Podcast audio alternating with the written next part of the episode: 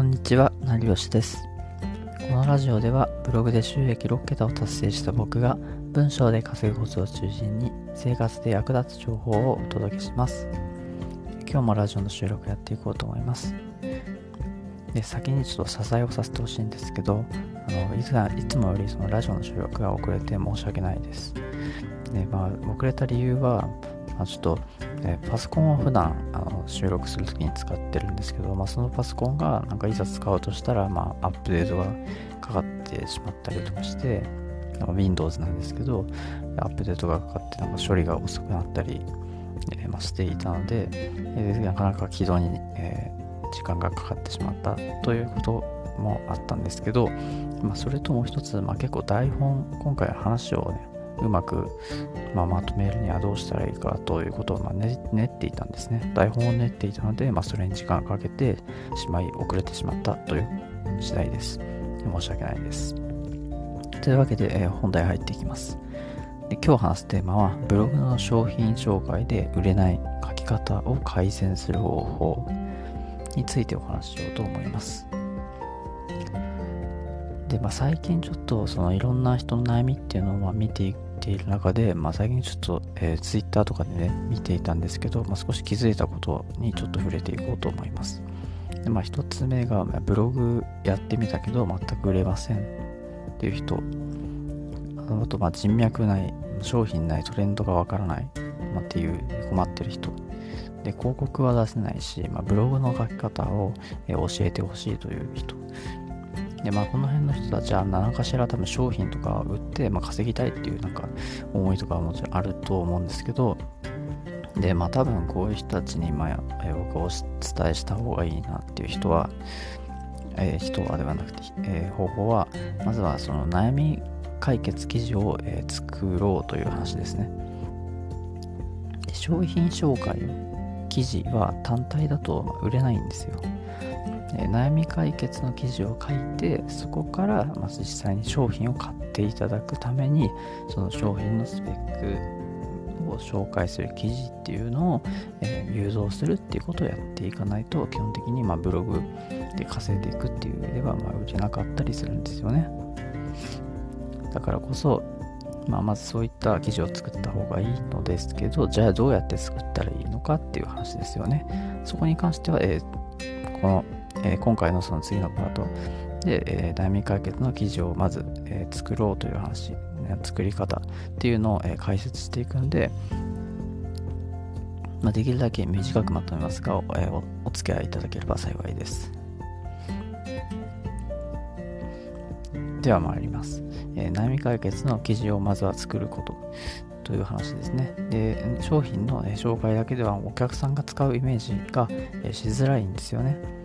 商品のことだけ、ま、話すっていうだけでは、お客さんは、自分はその商品使う必要あるのかっていうことを考えるんですよね。で、今からその5つ、えーちょっとまず、えーそのやるべきことっていうのは挙げさせていただきますね。で、まあ、1つ目が商品のスペック。商品のスペックを、書くこと。で、2つ目がお客さんの環境を書くこと。お客さんがどういう環境で今この記事を読んでいるのかということをまず書くことですね。で、商品ではなく便利を売る。これ結構大切なんですけど、皆さんその商品を売ることにばかりとらわれすぎていて、で結局売れてないと思うんですよね。だからこそ、まその商品を買いたいんじゃなくて、お客さんはその解決できるものっていうのを買いたいんですね。だからこそ、その便利を売る。その道具の便利さを売っていくっていう必要があるんですよね。で、買ってくださいはダメですね。あの買ってくださいっていうふうに押し売りになってしまってる人は多分売れないと思いますね。えまあ、これを、買っていくと、買うと、まあ、いろんな、あなたのその今悩んでる状況が解決しますよとか、っていうことにまあ結構つながってきたりするんで、まあ、そういう商品はやっぱり売れやすいのかなと思ってます。で、もう一つは売り込み感をなくすこと。まあ、買ってくださいっていうのはダメっていう話とつながりますが、まあ、売り込み売り込み感を劇的どんどんそのなくしていくっていう方が、まあ、その読者はじゃあ買ってみようかなっていうふうに逆に興味を持つんですね。まあ、逆にその紹介基本的にはその商品あの紹介記事にま誘導できる構成にあのするっていうのが、まあ、ブログの書き方で、ま、当然なんですけどちゃんともそこまで、まあ、商品を紹介する記事に誘導するという流れを想定して、えー、悩みの記事の、えー、解決、えー、悩み解決できる記事っていうのを書くことっていうまで考えところまで考えられれば、まあ、結構書きやすくもなるんじゃないかなと思います。で最初はその商品ではなくて方法を、えお渡しするということですね。例えば、まあ、適当に考えたんですけど、なんか、まあ、アイロンを売りたいとしますよね。で、アイロンを売るのに、そのアイロンをいきなり売ってもダメなんですよね。で、アイロンのその商品の、えー、スペックとかを言ってもダメなんですよね。で、一番なんでそのお客さんはそのアイロンを買うのかというと、お客さんはその今アイロンが欲しくて困っていて、で、かつそのなんかアイロンでなんか服をなんか綺麗にしたいとかっていう今悩みを持ってるんですね。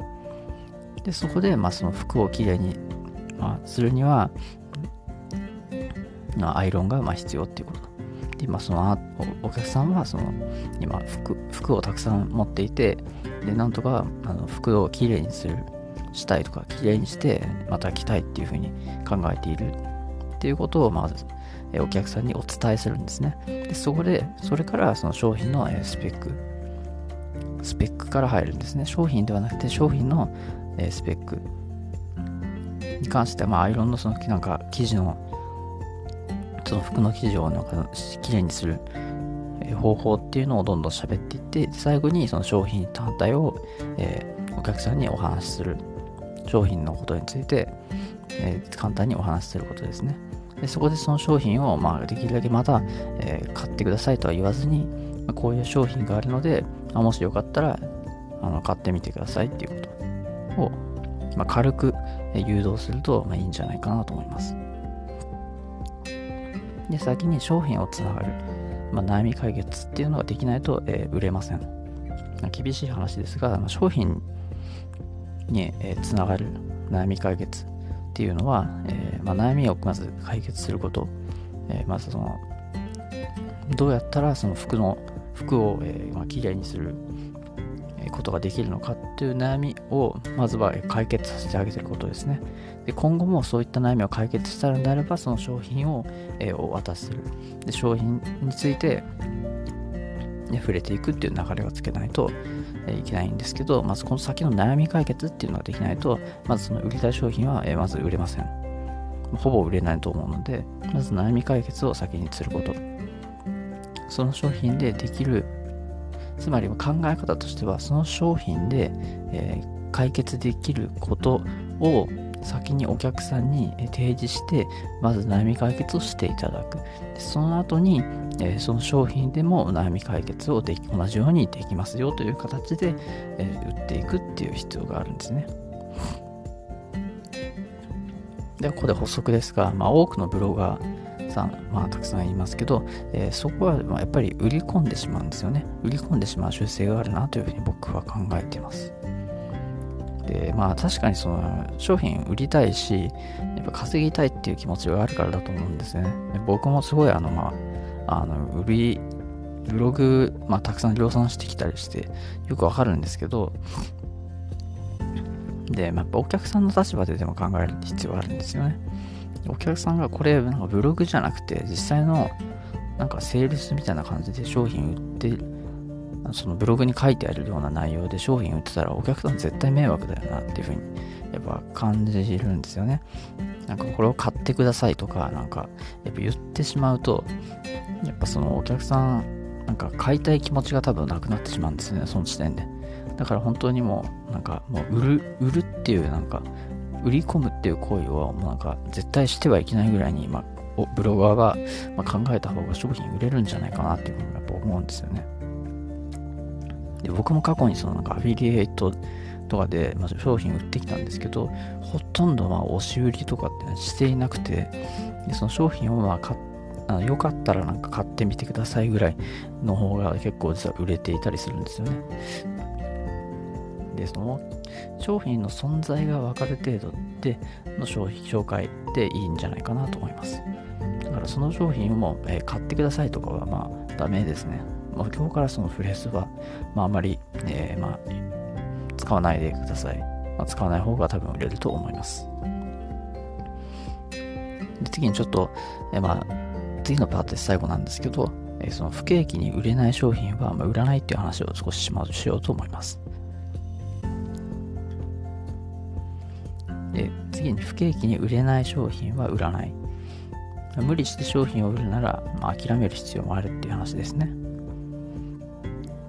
で、その商品選定の話なんですけど、でこれ生活、まあ、必需品とかでない商品やサービス。で、これはなんかその、もしさ、考えてみてほしいんですけど、あなたから買う理由ってあるんですかね？っていうことを。やっぱ積極的に売るのは、やっぱ早めに諦めた方がいいかなとも思うんですよね。まあ、不景気だからその生活必需品じゃない、えー、優先度が低い、まあ、商品はなかなか売れづらくなってくるんですよね。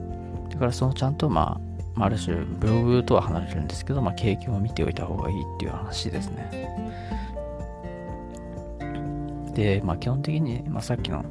前の話とつながるんですけど、売り込んでも、えーと、読者っていうのはね、増えないんですよね。売り込んでもまあ読者はま買えない、その商品を買ってくれないわけです。今必要としているものを売ることっていうのをまず前提として、大切な考え方としては、ま覚えておいてほしいなと思います。ちゃんとその今必要と、読者が必要としているものを売ることなんですね。必ずこの、え読者に対する見定め、誰に売るかっていうのを見定めないと、本当に、まあいい、あの、ブログの書き方をしても、ま、売れないと思うので、そこは注意してほしいなと思います。で、ここでこんな悩みがあるんじゃないかなと思うんで、少し取り上げようと思います。売りたい商品がまなくなってきたっていう話ですね。そういう人に対しては、自分でサービスを作るのがいいかなと思います。多分この人はなんか ASP とかでなんかブログの ASP とかで商品を探してるんだけどもう売りたい商品がないっていう話ですね。でそういう人はま自分でサービスを作るのがいいですね。でその商品を売るってなったらまず悩み解決を先にしないといけないじゃないですか。だからまず悩みをアンケートで探すんですね。アンケートでまずそのニーズとかを調べる。っていうのがいいですね。あの、ツイッターとかでアンケート取れると思うんで、まあ、まずそこでツイッターで軽く、あの、ま、ゆるぼうみたいな感じであの悩みをアンケートで募集します。で、それで投票が多い商品のレビュー記事っていうのを、まあえー、その後書いていくっていうのが、まあ、順当な流れになってくるのかなと思います。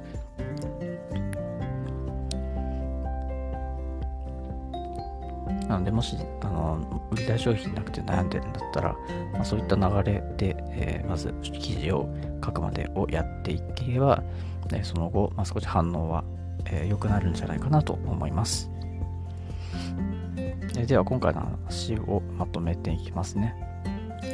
まあ、今回の話は、まあ、悩み解決の記事を、えー、まず作ることっていう話と、まあ、多くのブロガーは売り込んでしまうって話をしてきましたね。まあ、とにかく、えー、まず商品を売りたいんだったら悩み記事、解決の記事を、えー、書い書いて、その後に商品の紹介記事を、えー、誘導していくっていうことをお話してきました。そして今、えーと、あなたが読者が必要としているものを売ることっていうのも、えー、意識しておくと、まあ、どんどん商品は売りやすくなる。どんな商品売ればいいのか分かりやすくなるのかなと思います。では最後にちょっと、えー、補足です、えー、最後にその好きな本を読む時間がない人にお知らせです。文章の書き方を音声で学びたいとか、まあ、家事をしながらなんか音声学習したいとか、まあ、あとなんか自分は読むよりなんか音を聞く音で聞く方があの覚えやすいとかっていう人結構いると思うんですけど、まあ、そういう人は、えーと、この Amazon Audible っていうサービスがあるんですけど、こちらおすすめですね。でこちらでその本を、えー、まあ、音声で聞いて、まあ、学習することができるんですね。で、まあ、初月、まあ、1ヶ月目は実は無料で、えー、ま、会員費とかもかからないし、1冊あの無料で初月あの本を買えるんですね。自由に買えるんですけど、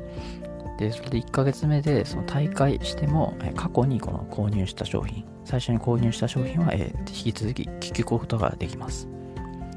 で、無料プランのその終了日までに大会手続きをすれば、え完全無料で聞くことができるんで、ま、まず1ヶ月目で1ヶ月後経つ前に大会をすれば、ま、完全に無料で使えます。僕ならけあの僕が読んできた中で、まあ、いいんじゃないかなと思う商品は、20歳の自分に受けさせたい文章講義っていう本、こちらも音声で聞くことが、無料で、え、聞くことができるんで、ぜひこちらの本も、え、無料なんですけど、え、買ってみてください。というわけで、え今回の話は以上です。最後までご視聴いただきありがとうございました。ではまた。